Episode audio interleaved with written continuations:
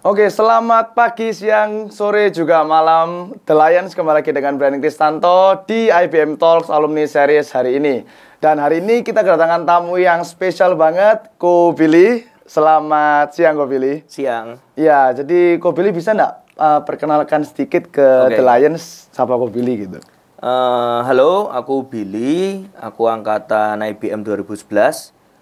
eh lulus tahun 2015. Aku kerja di bidang rokok elektrik. Aku kerja punya coffee shop juga. Aku juga punya beberapa pabrik yang memproduksi liquid untuk rokok elektrik. Jadi kita sekarang udah ada beberapa bidang usaha, mungkin sekitar 14 sampai 16 PT yang udah berjalan. Luar biasa banget, Lions. Oke, jadi uh, denger-denger nih kok. Mm-mm. Hari ini kok kok ngajar di kuliah tamu, bener ya? Ya, kita gimana ya? Kayak bentuk terima kasih aja dulu pernah sekolah di sini. Jadi let's say sharing aja lah, bukan ngajar atau apalah aku nggak punya skill untuk itu. Tapi lebih ke sharing apa yang aku kerjain sekarang, siapa tahu bisa menginspirasi anak-anak untuk lebih baik. Hmm, kalau boleh tahu sharingnya gimana tuh tadi? Apa Gimana yang ya? sharingin? Hmm, aku nggak tahu sih kalau angkatanku sama angkatan sekarang mungkin sekarang agak beda ya karena ala anak-anak yang di usia sekarang di usia 20-an mungkin kayak kamu Hmm. suka mikirnya tuh lebih simple. Jadi memang ada baiknya memang mikir semua yang kompleks dibuat simple ya, tapi ada beberapa hal yang menurut aku mereka ini benar-benar terlalu simple mikirnya. Yang harusnya secara bebannya dia tuh harusnya dia kasih prioritas lebih untuk hal-hal tertentu. Tapi ya semoga lah. Tadi sharing juga banyak aku ngomel-ngomel jadi aku banyak kasih eh, marah-marah situ. Semoga mereka juga sadar kalau harusnya nggak kayak gitu. Jadi mungkin mungkin aku di usia yang sama dulu di usia segitu juga mungkin aku juga nggak lebih baik dari mereka. Cuman harapanku karena aku udah pernah di posisi itu tadi aku sharing biar mereka paling nggak nggak mengalami hal-hal yang pernah aku alamin lah jadi langsung sukses gitu Wih, langsung sukses, jebret. semoga Mantap, semoga Lions. nggak ada yang tahu semoga semoga nggak ada yang tahu Amin ya. amin amin, amin. Oke, jadi ngomong pemikirannya simpel untuk anak umur 20 tahun. Itu mereka harusnya ada hal yang mereka bisa prioritaskan lebih untuk eh, effort lebih ke sana. Itu kok bisa ngomong begini itu karena apa? Ada kasus apa gitu waktu kok ngomong dari depan, lihat anak-anak mungkin cara tanyanya atau mungkin cara jawabnya. Bisa Hmm, jadi gini loh. Eh, Oke, let's say gambaran buat kamu deh. Kalau kayak kamu sendiri, kamu gambaranmu bisnis tuh apa sih? Kalau aku gambaran bisnis ya. Jadi aku ini sebenarnya mau buat platform sih. Wah, banyak nih nanti. Oke, simpelnya aja. Simpelnya aja aku kepengen orang itu apalagi terutama UMKM ya masih minim banget pengetahuan tentang regulasi ekspor import. Mereka kan fokus untuk buat barang juga bagaimana mereka bisa ngembangin uh, sebuah produk ya. Bagaimana cara nambah uh, kapasitas produksi. Mm-mm. Jadi saya ini kepengen sekaligus mereka jalan produksi, mereka juga bisa ekspor dan tahu pasar internasional. Hmm, Itu kamu, kamu mau niru bisa ekspor? Punya Eh, Julio? Saya juga kurang tahu bisa ekspor sih. Soalnya Ah. jadi juga kurang lihat-lihat itu. Tapi yang benar Julio itu punya aplikasi edukasi. Iya. Kalau saya kepengen punya aplikasi di mana one click orang bisa ekspor.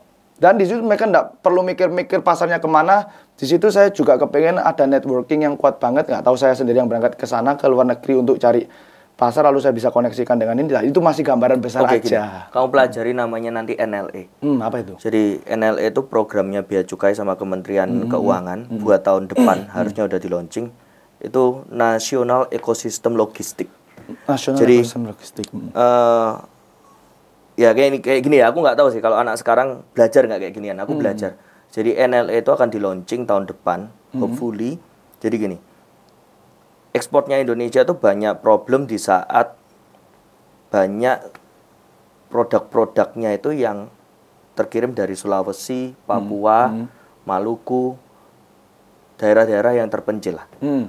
Nah, dengan adanya sistem NLE ini, kamu bisa kayak Traveloka nanti. Hmm. Jadi kontainermu, kamu stuffing, stuffing itu proses kamu masukin dalam kontainer, kamu pesan, eh pick up kanta, kontainerku di lokasi alamat ini, langsung nanti kirim sampai Europe. Hmm. Nah, termasuk nanti clearance-nya apa semuanya itu by apps, tapi itu punya pemerintah. Itu namanya NLA. Dan even kalau kamu mau buat sebuah bisnis yang berkaitan itu, kayaknya kamu harus terintegrasi dengan NLA. Karena NLA ini semua forwarding se-Indonesia tentunya besok harus terregister di sini. Kenapa aku tahu? Karena aku bisnis ekspor impor juga. Jadi kita pun sekarang sedang dalam belajar tahapnya. Memang eh, belum jelas cara regulasinya, dokumentasinya apa aja. Tapi kalau memang kamu serius, kamu pelajarin tentang NLA. Berarti ini kalau Koko ngomong Koko juga main di ekspor import, Koko ekspor barang apa ini? Jadi kalau kita ekspornya keluar tuh kita liquidnya. Liquid Jadi ya? liquidnya di dalam rokok elektrik, nah itu kita ada kirim ke Malaysia, Hmm. ke Vietnam, ke Filipina. Eh, kita juga bulan depan mau berangkat Vietnam buat open market lagi, Hmm. ya kan? Kalau importnya tentunya device-nya kita alatnya kita beli dari Cina. Hmm. Jadi ada ekspornya, ada importnya semua. Jadi lebih memang perusahaannya Koko ini fokus ke produksi liquid. Gitu. Eh lebih kompletnya kita lumayan hulu hilir sih. Hmm. Kita punya pabrik, Hmm. kita produksi juga, kita import juga, kita punya distribusi juga buat serve se Indonesia. Lalu kita juga punya retail, kita punya 21 retail di Jawa Timur. Nah, kita mau improvement tahun depan sampai ratusan juga, Hmm. biar bisa jadi salah satu convenience store-nya buat pengguna produk rokok elektrik. I see. By the way, Koko kan angkatan 2011 11. nih. 2011 lulus tahun Harusnya 14 sudah selesai, tapi baru graduation 2015 ya. 2015 ya, sekitar 4 tahun ya. Tiga Hmm, tahun, Finishnya tiga setengah ya. tiga setengah tahun. Heeh. Nah, eh, kan bisnisnya Koko kompleks banget nih. Heeh. Sampai 14 tadi apa ya? 14 PT ya? Mungkin sekitar segitu. Aku nggak hafal 14 juga. PT. Kalau Koko bisa manage itu semua itu berhasil otodidak sendiri atau dari Universitas Putra selama Koko belajar tiga setengah tahun itu apa ada ilmu yang Koko terapkan di sana? Nggak tahu ya. Aku bukan orang yang teoritis banget sih. Kalau masalah kamu belajar atau apa, ya di UC dapat skill, dapat ilmu. Cuman ya akhirnya kan ada yang kepake, ada yang ke enggak. Hmm. Tapi at least dari UC aku belajar cuman satu. Yang selalu aku ngomong ke siapa pun.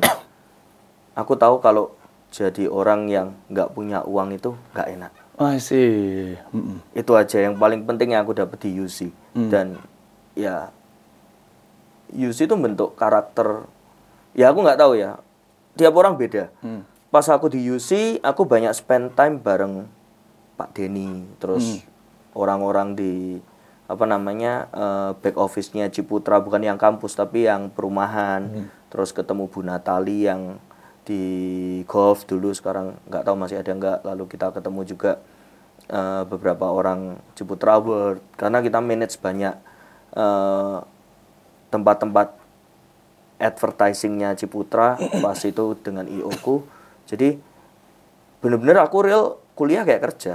Hmm. aku bener-bener banyak spend time kerja. Mungkin kalau anak-anak kuliah minggu mereka tidur aku minggu ngadain fun bike. Hmm. minggu aku ngadain bagi hadiahnya BCA tahunan. Kita buat pameran di eh, Ciputra World beberapa kali. Kita buat fun bike. Wah banyak kali kalau fun bike terus banyak hal. Jadi kita ngadain banyak hal. Kita juga sempat manage landmark sama Pakuwon Mall buat eh, acara-acaranya di sana. Ya jadi aku kuliah kayak kerja. Hmm. jadi kalau kamu tanya dapat apa di kuliah aku nggak orang yang pintar secara teori jadi aku nggak hafal. Tapi kalau ya kayak Bu Yanita sekarang Bu Ivon aku masih kenal juga.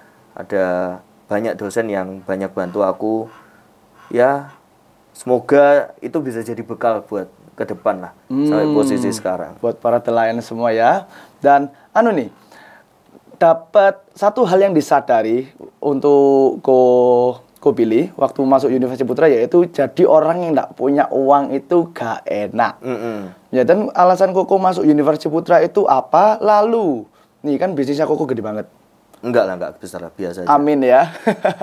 biasa aja Empat- belum belum besar Belum besar, akan semakin besar.